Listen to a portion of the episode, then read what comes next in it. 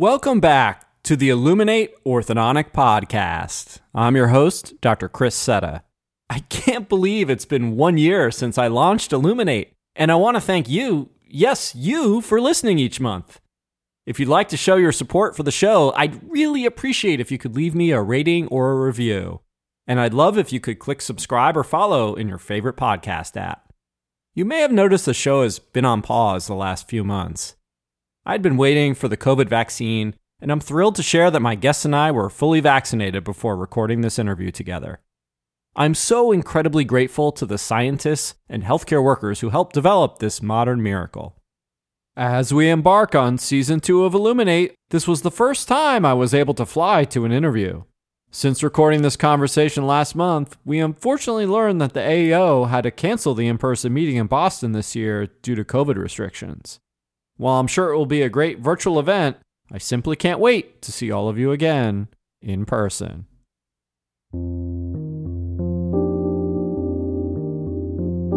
The value of an orthodontist is not in the tool we use, it's in knowing where the teeth should go. And what that really boils down to is diagnosis and treatment planning.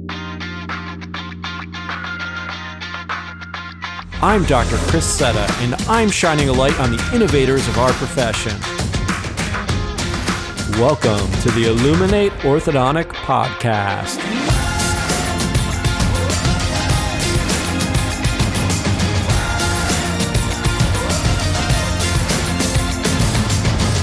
On today's show, my guest is Dr. Alfred Griffin. Today, I would like to introduce you to an orthodontist who's at the forefront of the digital revolution in orthodontics. His company, Lightforce, has introduced the first 3D printed, fully customized orthodontic bracket system. On today's show, I shine a light on Dr. Alfred Griffin III. Well, welcome to the podcast, Alfred. How are you? I'm doing fantastic, Chris. Excellent. Why don't you tell everyone where we're at today? we are at Light Force's future headquarters starting April 15th. Yeah, it's great to have you here. You're probably the first orthodontist in this new place. I feel so lucky to get a sneak peek. If anything, I feel like Alfred the butler is showing me the Batcave right now. So only you're serving me drinks, Chris. So oh, yeah, I'm just disappointed I didn't get to slide down a metal pole uh, to get well, here. But we're, we're not finished construction yet. So I believe this is the first time we met in person. I don't know if you remember. We actually did meet. Um, we met. We met. We met. It was in uh, California. It was the Mother Pearls. You were a rock star, literally playing in Relapse, and I was in the audience. So you just don't remember me. Oh, but we didn't officially meet. You just um, maybe saw me. I saw in you. my blonde wig. Yeah, I saw you in your blonde wig from the crowd. Oh, yeah, I was. Um, yeah. So to clarify, do you like to go by Alfred, Al, Fred, Trey, Trip, AG3? Uh, well, it depends on who you talk to. So. Um, so my dad is Al. A lot of people call me AG3. John Pham calls me AG3. And um, does he now? Yeah. Okay. I thought I made that up. I thought he innovated it. But. No, it's Alfred. Generally Alfred. Yeah. Generally Alfred. Generally okay. Alfred. So it's about 60 degrees here in Boston. And I think it's an incredible preview here for the AAO. Boston, for about six months of the year, you don't want to be outside. So um, well timed by the AAO to do it in June. Yeah, for sure. I believe you're speaking there. Is that right? I am. I'm very excited to speak. It's my first time speaking at the AAO. So me too. To me, this is like the biggest stage, and yeah, I'm probably going to be shaking actually, just giving my talk at the AAO. Well, I'm a bit intimidated as well. I mean, I've been going to the AAO since I was like six years old. I mean, no my, way. Yeah, yeah. So my dad's an orthodontist. My mom's a general dentist, and AAOs turn into your tax exempt vacation. and so that's the, when we went on family vacation, it was wherever the AAO was, or, right. or the angle meeting, or whatever. It's, mm-hmm. so. so where was your first one? Oh, it was Bermuda. Yeah. They had an AAO in Bermuda. They had an AAO in Bermuda, and wow. they okay. had a great arcade there. Good spot. My brother's a year and a half younger than me. We just we had the time of our lives. So, Alfred, what Yeah. are we drinking today? We are drinking a Manhattan, probably one of the best Manhattans I've ever had. So we both have to cheers Michael Bonas, uh, director of sales for Direct- Lightforce, off camera here, who has a fantastic recipe. I have to say here for Manhattan. I'm going to give it because he shared it, but not two to one, three to one, two and a half to one of whiskey, of course, rye. Got to have Dolin Vermouth, Luxardo cherries, and a couple dashes of Angostura bitters, and boom, that's a great Manhattan. And this is on the rocks. I typically go up with it, but Alfred, what do you think? You can't have artificial cherries in your Manhattan. That just, it's not real. Got to No. get Luxardo. If you learn anything from this podcast, please go buy Luxardo cherries. anyway, I want to dive more into your background. You mentioned already that your father was an orthodontist. So tell me, what was it like growing up a son of an orthodontist in Northern Virginia? My mom was a dentist as well, and they met in dental school. So your dinner table conversation is teeth and patients. And we grew up in a small town, about 20,000 people. And so one of the things I love the most about being an orthodontist and dentist is that you become part of the community that you're in. And mm-hmm. so you get to know everybody. Like you go to the grocery store and everyone knows who you are. So, did you always want to be a dentist or in the dental field, or did you ever consider an alternate career? Yeah, I mean, I was dead set on medicine until I interned with some surgeons and realized how great dentists actually have it. We get to actually be a doctor and do what we always think is best for the patient. That's actually something we talk about all the time at LightForce is every decision we make passes through the lens of is this the best thing for the patient? And mm-hmm. we still get to do that in dentistry. And sometimes in medicine, you're more subservient to what the insurance company will reimburse. Yeah, that's true. I think you probably have heard me mention that my father was an ophthalmologist, and it was brutal with you know insurance companies and the capitated rates for the plans. And so, at the time, dentistry wasn't really feeling those effects. So Yeah. he was like, "Go into dentistry, much better, you know, lifestyle." And Yeah, if you love helping people and you love working with your hands, you're going into surgery or dentistry. And I saw the best value and the most rewarding career path in dentistry and, and really in orthodontics. So I know your father actually was an educator, right? He was a teacher at Georgetown as well. Yeah, exactly. Yeah, you must have done your research. I have. Yeah, so I, he- I know your whole life. okay. Yeah, so he taught at Georgetown before Georgetown actually shut down. Then he worked at the Children's Hospital helping the cleft palate patients, and he did that for about eight years. Then focused on leadership. He was president of the Virginia Orthodontic Association. He was in the Angle Society with Tim Wheeler, who is our director of research now, which is very oh, exciting. very cool. Yep. He was the program director at Florida, right? He was, yeah, Okay, exactly. Yeah. Awesome guy. One of the pioneers of, of research around aligners, really one of the first to mm-hmm. establish the efficacy there. So, and then actually I started residency up here in Boston and after the first year, we recognized the need that we needed more clinical faculty and being in Boston, I didn't get to see my family as much. I was like, you know, Dad, you should really fly up here once a month and teach.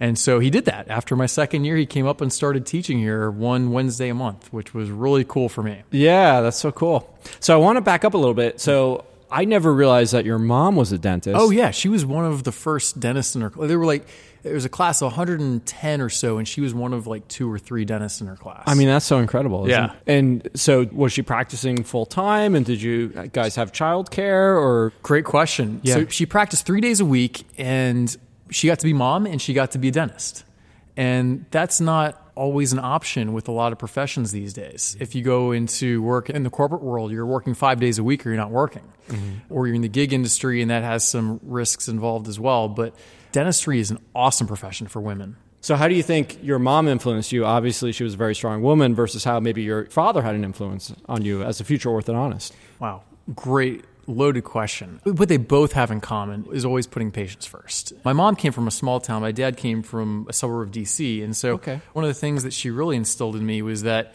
if you keep doing the right thing for the patient, it's always going to serve you best in the long term.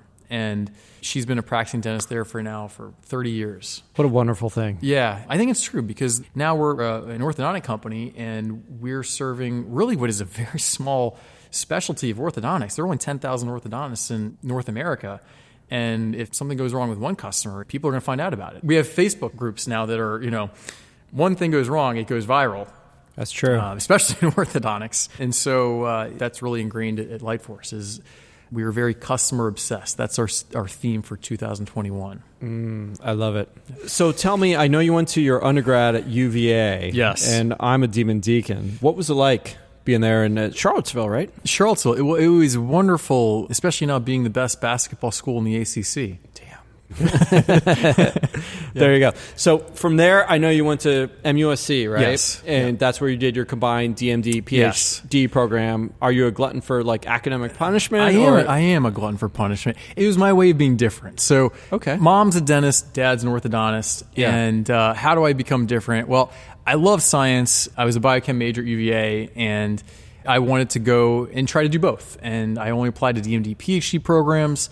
And I was thinking to myself, you know, um, I was looking at some some programs in the north, in the Boston area, in the Michigan area, and if I'm going to do something as terrifying as a PhD, I need to be in a fun city like Charleston. And so Yeah. that's really what was the decision maker. So, what was it like living in Charleston?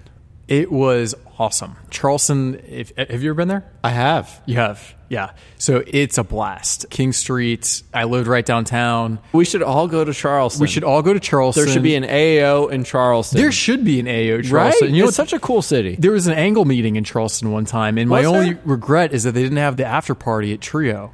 Oh, that's the spot, huh? That is the spot. Yeah. Yeah. It's just a great town. Either they're on vacation there or they're in the tourism business and it's a young city, it's a fun city. It's by the ocean. It's just it's got just great vibes. So you were there for seven years, Well, right? yes, seven years, which is actually a short period of time. I, it's uh, yeah. So In ortho academia world, it's ortho- like oh, just seven years, right? honestly, I lucked out with a lot of the the research there. I probably should have been there eight or nine years, Mm-hmm. and and got really lucky with some uh, skeletal research, and that was actually what they called me when I got up here at Harvard for residency. They called me the bone guy because that was uh, Is that right? Probably why they let me in up here. What was your like PhD? Is it a thesis or Yeah, it was in skeletal biology, and we were really studying the underpinnings for inflammation and how bones respond to inflammation. And my whole idea was like, all right, I'm going to go in orthodontics, and we're going to figure out a way to move teeth faster. And that was the idea, and that's what happened. I got up here uh, to Boston and worked in an incredible lab. Guy discovered the gene for cherubism. Brilliant guy. No way. Bjorn Olsen. And we had this whole NIH grant that was studying a recombinant version of VEGF, which is a protein that turns on vasculature. That the idea being that we can increase osteoclastogenesis in local areas and, and ideally move teeth faster mm-hmm. in a mouse model. Hmm. And what I realized very quickly is that uh, NIH, which is the primary funding agency for research, uh, doesn't perceive orthodontics as a public source of morbidity in the same way that they do periodontology or endodontics. And so the lab did not get funding for this. And so, uh, you know, 24 pages of intense grant writing later, realized that I needed to pivot in my in my life. And, and so that's combined with probably the worst snowstorm to ever hit Boston was was how Light Force was born. So, what brought you to Boston? What brought me to Boston? Um, Was it Harvard? I mean, It was. It seemed It- like you had a drawing, like so, Yeah, something yeah. in your core brought you to up to Massachusetts. What brought me up to Boston and, and Harvard specifically was the research. That was my world. That's what I was passionate about. I, I really enjoyed basic science research, and, and there are so only so many uh, residencies where you can tap into world class labs that really care about cell signaling, and that's what Harvard had in the dental school is you know world class skeletal biologists, which is really what I cared about. Obviously, we pivoted quite a bit. The other thing that I loved about Boston is just the city. I mean, Yeah. you've got so much technology up here. You've got so many people that are just on the cutting edge of so many different industries, software development. It's like if you look at the world, the hub for 3D software engineering is Boston. Hmm. There are more 3D printing companies here. There are more CAD software companies.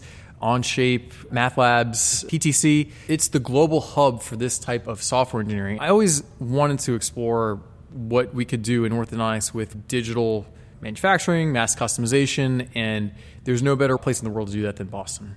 Which is fantastic. So you did your was it two year or three year program at Harvard? It was a three year. It was Okay. a three year. I have a few buddies that I interviewed with at two year programs that remind me how much extra that costs. so, And your father ultimately came up here and was teaching part time faculty. yeah, yeah, part time, and, and I teach there part time now too. which is fantastic. yeah, Wow, I love it. Harvard faculty. It's a lot of fun. I, I love teaching, and that's the easiest place to teach because they're right down the street. I really enjoy biomechanics. I think that uh, a lot of technology is going to change uh, how orthodontists think about biomechanics, and so I love coaching residents on how to distill and interpret technology from marketing. And that was something that I always watched when I would go to AAOs. I was that pest at the booths of um, different companies where you know the, the marketing claims got out ahead of the skis a little bit. And that's something that we really care about here is not overselling what we have. And i think sometimes that happens because ultimately an orthodontist is, is only as good as they are at diagnosing and treatment planning. It's the tool they use is not what's driving the treatment Ultimately, you decided to stay here in Boston. So did your dad want you to join his practice? I mean, was it disappointing for them for So- you not to come back to Virginia? Because you know it's like a generational practice, right? Oh yeah. So my grandfather was a pediatric dentist in the same general Oh, area. I didn't know that. Yeah, yeah. He went to West Point and he went to dental school when he was like 34, third generation dentist. So loaded question. If I'm being honest, that was one of my goals in life was to go back and practice with my dad. Yeah. My dad's my best friend. I would love to go back and practice with him and work with him. And, and that was actually probably one of the big reasons why he came up to Boston and started teaching at Harvard. It was a way for us to work together. One of the things I'm most proud of is that my dad is actually a key part of Lightforce. He's an employee. If you submit a case to Lightforce today, there's a 15% chance that my dad saw the case. In Yeah. what capacity? Well, quality is the most important thing in, in any company. And we talk about that nonstop. We're obsessed with quality at Lightforce. And so we have a, an incredible team of people in Costa Rica, 60 people in Costa Rica, uh, 15 in Ukraine, in Kiev. But we still today have an orthodontist look at every case that goes out as a final quality check to make sure that there's nothing missing, nothing that was overdone. The, the treatment plan generally makes sense. Uh, the light plan. We have a lot of very passionate orthodontists who are excellent in their field. So, so guys like my dad, guys like Tim Wheeler, there are so many orthodontists that are involved in Light Force. What it really is is that they are so passionate about what Light Force represents and what it's going to do to the specialty, what the Yeah. future that they believe in, which Yeah. is mass customization. So you're in Boston, in Harvard. Where did this idea come from? You were a resident. The best thing I've done is bring smart people together and say, look, we need to execute on this application. And we've had examples like Insignia. Craig Andreiko had this idea before I even was in dental school. Mm-hmm. David Sarver working on, on Insignia as well. Right. The challenge is they were limited by the technology at the time. Interesting. And so we had injection molding. Injection molding meant that we're taking a stock bracket and we're rewelding it to custom angulation. That was the first example of customization in fixed appliances. Hmm. It's not full customization. The bracket pad is still a stock pad. It's not going to fit ideally. You've got to put it on the middle of the tooth. But it's it's better than what we have. Right. It doesn't scale well, so the economics are tough. It costs a lot. And then we had Sure Smile. Sure you know, w- was customizing the wire. And again, brilliant orthodontists involved in those technologies. I, I, you will never hear me say anything negative about any of those technologies because they were so ahead of their time. But they're limited by the technology of the day. And so there are uh, limitations in customizing the wire as well, where you, you may be you know, scanning and then round tripping, or you have to wait for a robot to bend a wire we just weren't at a point in technology in general where we could 3D print and scale and make it make economic sense a clinically effective bracket. Okay. And so that was what 2015 all this started and I call 2015 and 2017 our failure years. You learn more from failure than you do from uh, success. Absolutely. Absolutely. So we tried a lot of different things. We always believed that 3D printing and mass customization was the future of the profession. Yeah. But there weren't technologies that would enable what we deemed a clinically efficacious bracket. And so we learned a lot. I would say those are the best years because we learned more in those two years than we did in the last three. So let's talk about one of your early co-founders was Lou Shuman. So Yes. who was he? You know, I understand he was an orthodontist. I understand he was an entrepreneur, investor, and you were part of an incubator program. But he obviously had a very key involvement to the birth of Lightforce, right? Totally. So before I met Lou, I failed many times at fundraising. And they basically said, look, you know orthodontics, you don't know business. Interesting. And a lot of them said, look, you need to find a co founder who has been there and done that. And I was a bit conflicted because a lot of the people I met here in Boston, I just didn't have that level of trust. And trust is super important to me. That's and, right. and everyone here at Lightforce knows that. And when I met Lou, I mean, A, he got the idea in two seconds. He's like, oh my gosh, I've been after this my whole life. Like, Lou is an orthodontist. He trained under Dr. Gianelly here at BU. A He- legend. a legend. Yeah, Yeah. exactly. And then he went on to become the VP of Clinical Education and Global Strategy at Invisalign from 02 to Oh, no 2009. So he was involved in the first company that pioneered mass customization. This is Lou Shuman, not to be confused with the Schulman Group or Bud Schulman, right? A totally different Exactly. Shuman. Yeah, Different well, we should specify here. Yeah, Yeah. This, this is this is Lou Shuman. Yeah, and so He did a lot of things. He was a co founder for a reason. He was the person that, that I would call when we thought this was all going to go up in flames. He was the person that I called when an investor didn't see the value in what we were doing. Yeah. He's the guy who said, you know, at, those critical times when we had our doubts, and as an entrepreneur, you, you're going to have those doubts. A million different times where we would think, like, all right, this is going to fail. Lou's a confident guy. He's a passionate guy. He believed in this, and he was a great mentor to me, and he still is. Which is fantastic because I don't know if you know much about the history of my precision aligner buttons, but I had a senior doctor who brought me confidence in bringing my product to market and saw my vision, Dr. Rich K. If it wasn't for him, I probably just would have just been talking about this idea and never made it happen. And it sounds like Yeah. if it weren't for Dr. Shuman, maybe that idea really wouldn't have gotten off the ground. Everyone needs a mentor. Everyone needs a coach. Yeah. And, and, and you're not born with this knowledge and the skill set. So you, you sharpen your axe with great people, and that's how you get better. And what was really important to me is that Dr. Shuman, Lou, is a orthodontist. And so what was Yeah. critical to me is that you know this is a company by orthodontists for orthodontists. You know, we had opportunities to license the patent to companies that did not value what orthodontists do. And I can tell you point blank, my dad would have disowned me if, if you know we did some of those deals that probably would have paid my student loans and some. But Lou was a guy who said, look, there's a bigger opportunity here. There's bigger value to the orthodontic community. And in the wrong hands and in the wrong intentions, this could go a different direction. What I really value is that that we are bringing this to orthodontists. That's one of my, I think, essence of having this podcast, right? Is innovation by orthodontists because you know most of the innovation was coming from the corporations, mm-hmm. right? Not from orthodontists. That's what happens today. Is an orthodontist has a brilliant idea.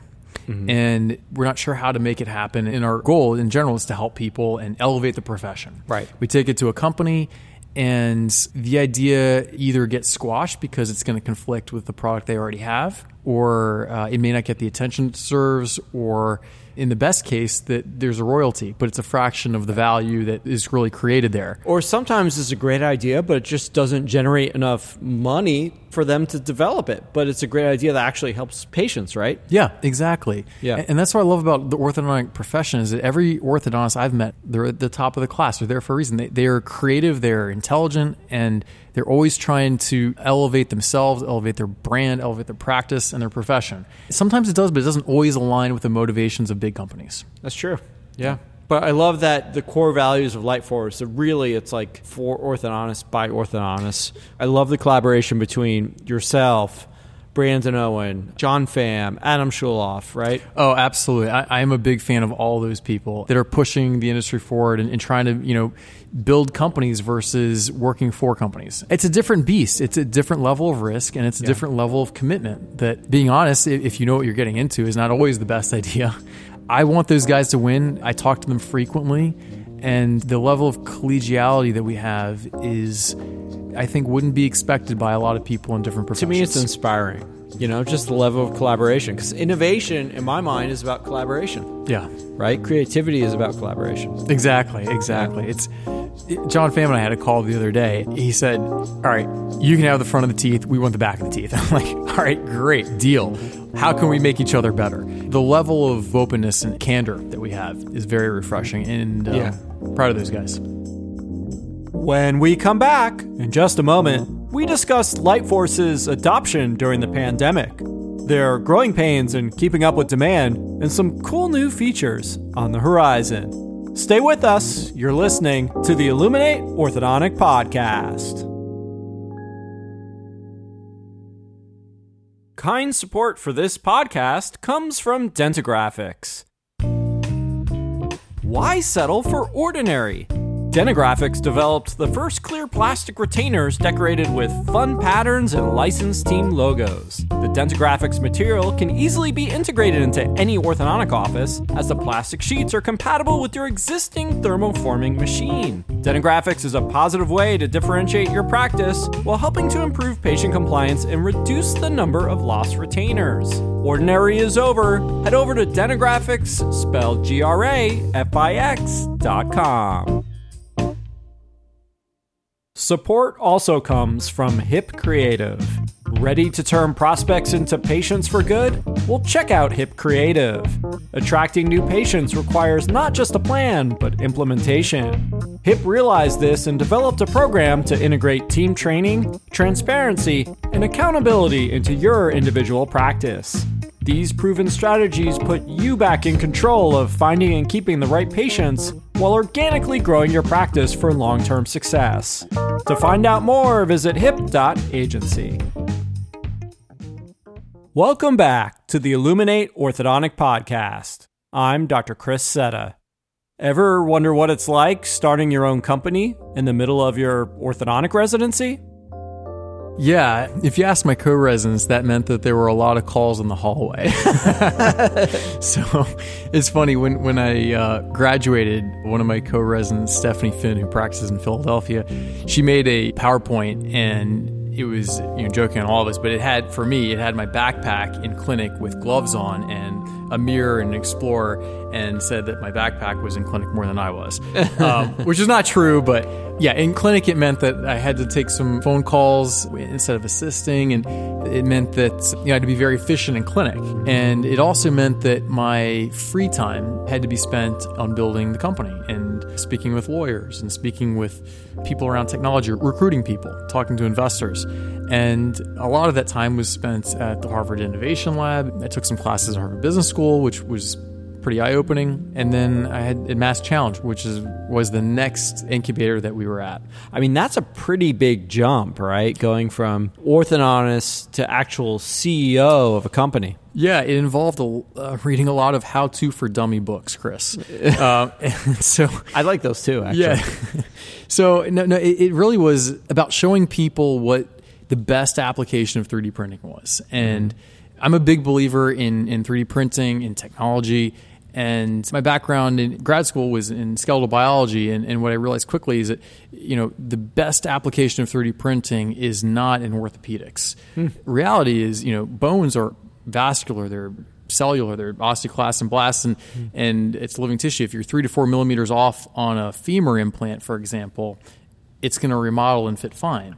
Whereas enamel, as we all know, is acellular, inorganic, and, and if you're even a millimeter off, you're going to feel that on the occlusion. So mm-hmm. there's a higher value to customization in orthodontics than any other field of medicine, in my opinion. Hmm. And the proof is in the economics. So many people don't realize this, but the entire 3D printing industry has a market cap of $14 billion. 14 billion with a B. 14 billion with a B. But let wow. me let me even blow your mind further.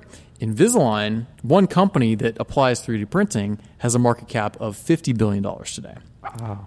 So you've got one company that is worth three or more times the entire market cap of the technology that they represent. Yeah. So that tells you two things, right? It tells you one, that there's a big value to customization in orthodontics. Mm-hmm. The second thing it tells you, and I love telling my investors this, is that the money is not in the 3D printing platform technology, it's in what you're going to do with it.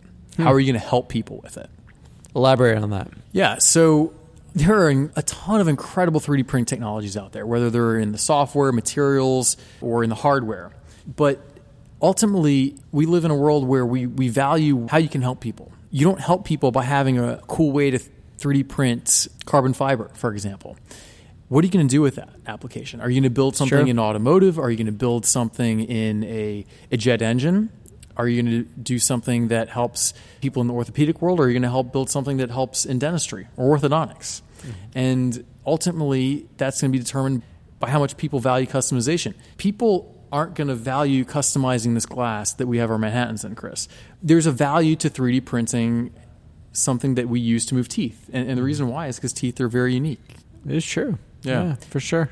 Alfred, I'm going to transition here. So, the COVID 19 pandemic was devastating on, on many fronts, right? From a public health perspective, from an economic crisis. Retrospectively, Light Force has, in some ways, done quite well through the pandemic, right? Looking back at your explosive growth, I think a lot of it came from the AAO and the virtual event, Kyle Fagala's TDO event. Totally. I don't know if it was doctors having a little more time to learn more about the technology. I don't know if it was more about being more efficient with treatment and less office visits. But what would you attribute Lightforce's explosive growth to?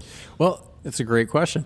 I think what happened was in the world of COVID, people valued efficiency more than they ever had before. Mm-hmm. It was also an inflection point for orthodontists where they had to rethink their practice and their business and how they mm-hmm. run it and what makes sense for patients who don't want to come into an office and open their mouth for, you know, 15, 20 minutes. Yeah. And so a lot of practices transitioned into digital orthodontics. Reason being the concepts of starting with the end in mind, mass customization, knowing where you're going to put the teeth from day one. Orthodontists got scared because you may not see that patient for another six months. And that's what happened. Some of our best stories happened from COVID, honestly, where an orthodontist couldn't see their braces cases for six months and they couldn't see their light force cases for six months and they were stuck in third order night ties and came back looking great for the light force cases versus you know you're not sure what you're getting with the stock braces cases. We also transitioned to things like remote monitoring and many other technologies that helped orthodontists adapt to this world. So I heard you guys saw eight times growth during the pandemic. Yeah, we did. We did. It was a scary thing for us internally because there are two ways you go out of business as a startup. One is you don't have enough business, and the second way is you have too much business. Growing too fast. growing basically. too fast. It's Yeah. like that old UPS commercial where you know they get their first order, they're excited, their tenth case and their hundredth case, and they're like you know high fiving, and then they get their thousandth and then millionth, and Yeah. they're like, uh oh, we got to figure something out. So I mean, people will say that's good problems to have, but those were growing pains, I think, right, for LightForce. They were growing pains, absolutely. And, and we had to adapt to that incredible growth. One of the ways we adapted is we opened up an entity in Costa Rica. We hired a great general manager down there, a guy named Prospero Bruce. He managed the customer service division, 1,200 people for Align for 12 years. Wow. So we hired 60 people down there to help us fulfill what was at the time the bottleneck to our manufacturing, which was digital manufacturing, the orthodontic treatment planning, where Yeah. we're designing the cases. And we pulled in the top people from the industry and brought in seasoned people who could plan really well. We've adapted to the scale and we've adapted to the growth. And more importantly, we've got infrastructure that will take us into the next few years now. So we talked about the facility in Costa Rica. Let's talk about this facility in Boston proper. And you guys have a new headquarters, which is incredible, right? Because before this, you were sort of in a, like a very small facility. Yeah, Now this is quite vast it, it is vast. Um, yeah, let's try out with a capital V. with a capital V. So uh, we have a facility today in Cambridge, Massachusetts. That's where we started uh, our first office. Part of that was a factory, and part of that was office space, about five thousand square feet. And COVID was really, a, in a perverse way, a blessing actually, because hmm. we outgrew our manufacturing space very quickly after the AAO 2020 mm-hmm. you know, on one hand, no one can come to the office, so marketing, sales, engineering, you guys need to work from home, just like a lot of businesses. What was different about us is that we were growing so fast that we needed that space for manufacturing. So now, if you go to our office, what used to be the office space and the conference rooms are now populated with 3D printers and Wow. furnaces and more industrial look than you would expect from an office. Mm-hmm. So Alfred, I'm a new user to Lightforce, right? Tell me about the workflow. Yes. So we designed the workflow to meet orthodontists where they are today. We wanted to minimize the disruption to their practice when someone's getting onboarded and basically say if you've done aligners in your practice, you can do light force. Mm-hmm. One of the big challenges Invisalign dealt with when they were getting started is they introduced the concept of the digital workflow. Mm-hmm. People didn't have scanners back then. That's true. And so it was, what, what do you mean? You're not going to get my aligners back for a month? Oh my gosh, I have to wait so long. Mm. but there's value enough, and we realize now that, that patients are willing to wait that long. And so the workflow is the exact same, where if you have a patient come in, and as the orthodontist, you decide this is a great aligner case or this is a great bracket case, whatever. Regardless of what technology you use, it's going to be a I'll see you back in three to four weeks. We're going to schedule 30 to 45 minutes for your clear aligner attachments or your light force. Yeah. And then you're going to be off and going from there. And so today we have a dichotomy in our practices where we've got this analog workflow and we've got this digital workflow. Mm-hmm. And the two don't really sync well. And so that's what our goal was was to really provide an opportunity to unite that workflow in an orthodontist office today where everything can be digital. Yeah. So, I mean, to get more specific, new patient comes in, right? Yeah. They want to start. Mm-hmm. In my practice, if I want to do a same day start, I'm putting those braces on, right? Mm-hmm. But I will say, and this is controversial, But I think my finishes digitally are much better. Like I can bed wire, right? Mm-hmm. I can refine X, but my finishes are way better digital. I don't know if you agree with this. That's a, such a controversial statement. No, I absolutely agree with that. And the reason why is because we can do such a better job looking at teeth on a computer screen where we can analyze the contacts, we can analyze the bolt, and we can analyze the IPR and see how that puzzle really is going to come together. Right. And we can't do that well with a, a mirror and an explorer, um, you know, look, just looking at the teeth Or practically upside down, right? With or or patient- exactly, or upside down.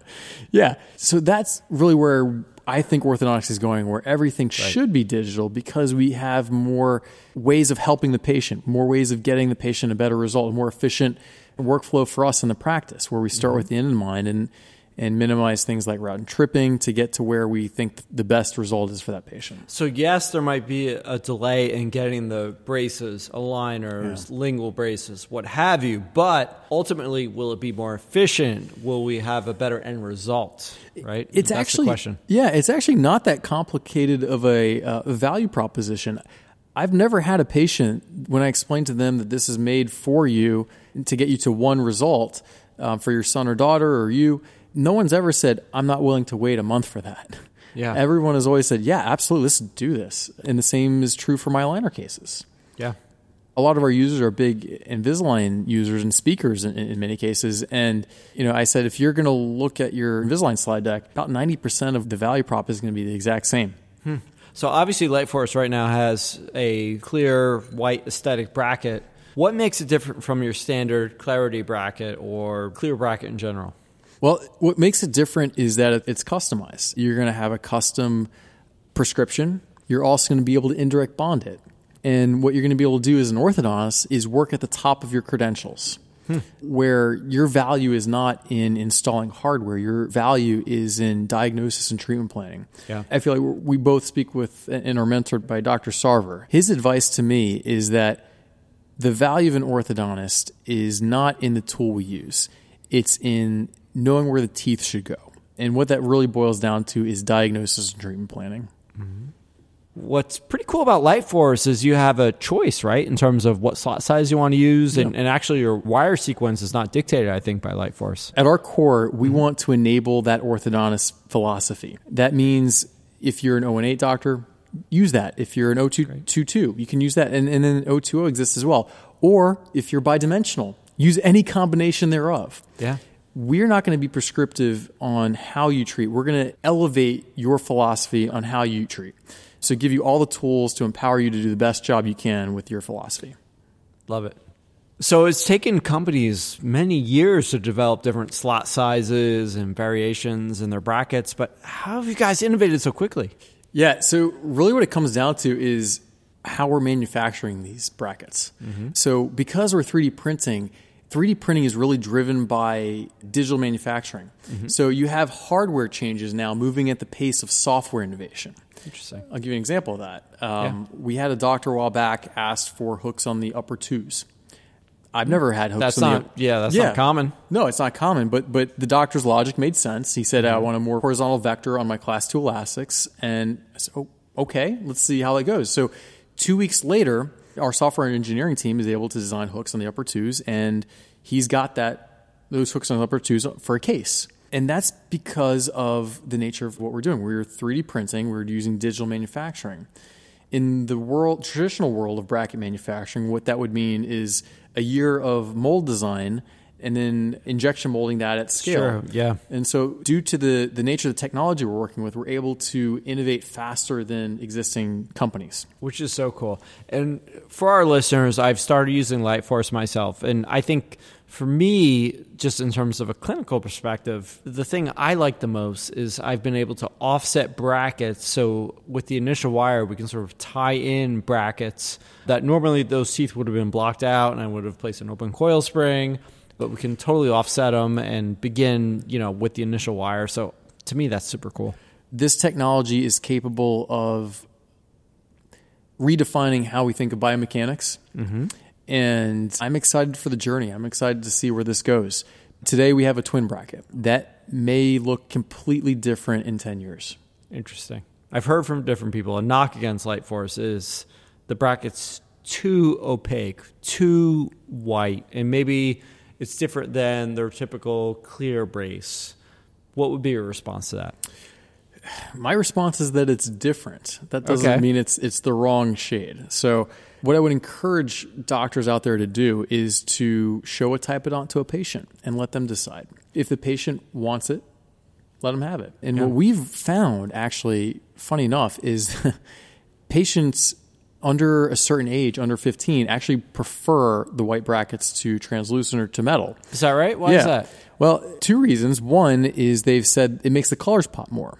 Hmm, all right. Something that I kind of thought might happen. The second thing I didn't expect happened. They said, "Oh, it's the same color as my AirPods," and I was like, "Okay, all right." I love sense. AirPods, so Yeah. there you go. The white has been actually a positive with that teen and adolescent group, which is really what we think is our core vertical. We have plenty of adults in treatment, all the way up to age 84, and it's going very well. But you always ask yourself, what is the best appliance for the patient? And then as a clinician, make your decision based on that. And the third thing is that we're finding that this is a way for orthodontists to build their brand. It's wild. Like, a lot of orthodontists have come back to us saying that patients come asking for the white brackets, whether it's one person on the Travis locker team has it or someone from school wants the white brackets, and, and patients come in asking for that. We didn't expect that. We thought it'd be a bigger speed bump than it has been, but it's actually turned out to be positive for a certain demographic. You must be sort of humbled and honored to have certain people using your bracket system, right? Talk to me about some of your like favorite users of Light Force. There are no favorites, but I would say um, this product has taken a life of its own. It is definitely no longer uh, my product. It is no longer Lightforce's product. It is the product of our users. And you know, as you mentioned, it, it's very humbling and exciting to work with some incredible orthodontists across the world. Um, to name a few, Maz Moshiri, Alex Waldman, those guys have pushed us into the digital world and, and pushed us to match the workflow in their practices, which are largely aligners today. Guys like David Sarver have pushed us towards the aesthetic value of what we can provide. You know, he was one of the pioneers saying that occlusion's not the only thing that matters; it's also aesthetics, Right. Micro, macro, all that stuff. He's got an incredible course uh, and textbook, and that's something that we really believe that we deliver. Is we can deliver the ideal vertical position and torque for Smile Arc. you know, I'm going to ask you the hard questions, and I'm going to get you to tease some new technology. So, come on, what's in the roadmap?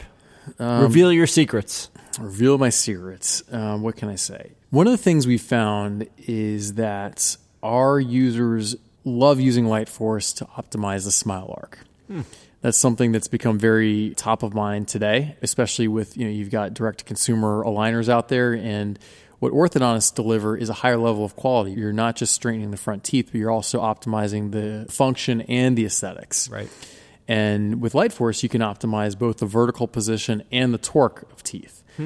And so we've doubled down on that. And we believe that there is a lot of value in optimizing the smile arc. And we believe we have the best tool at delivering a smile arc. To decide where to put those teeth, we want to also build the best diagnostic tool for determining where a smile arc should be. So you're going to see a technology coming out. We're calling it Face Map. Hmm.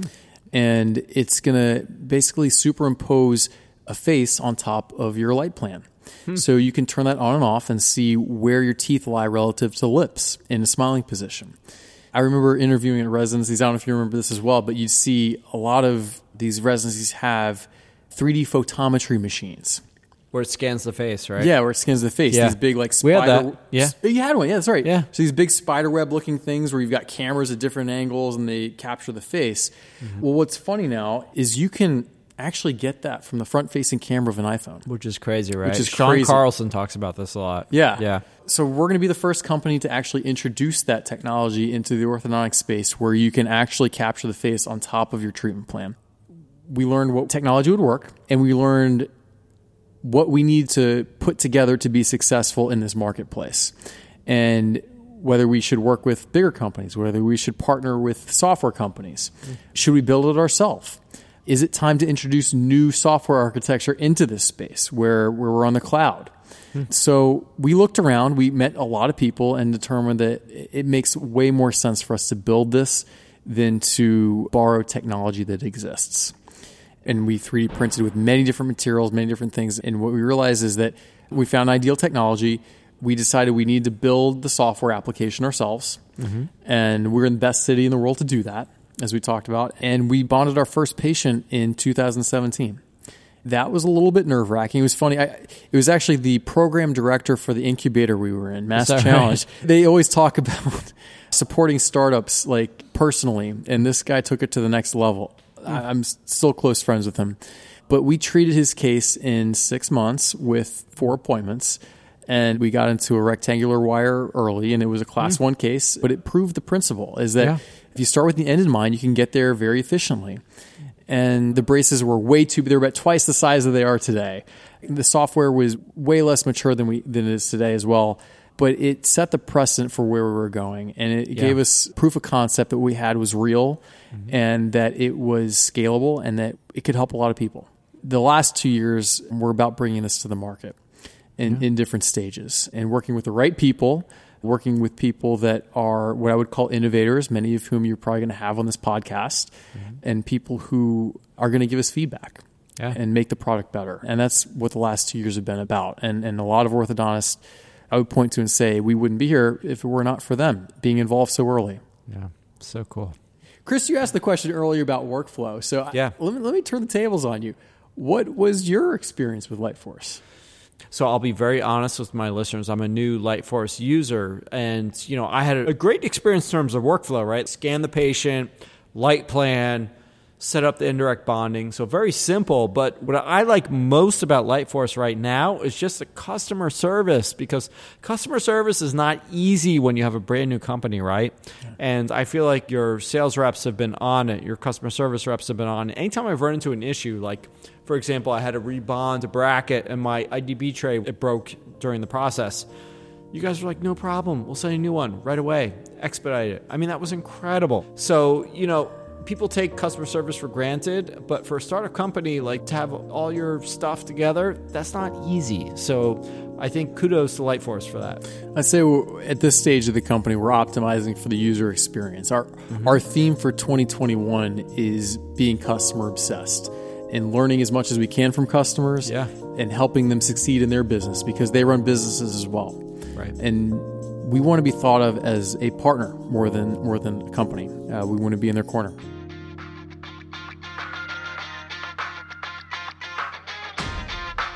Thanks so much for listening to the Illuminate Orthodontic podcast. If you like the show, please take a second to click subscribe. Also, I'd really appreciate if you could share this show with your friends. Until next time, this is Chris Setta signing off.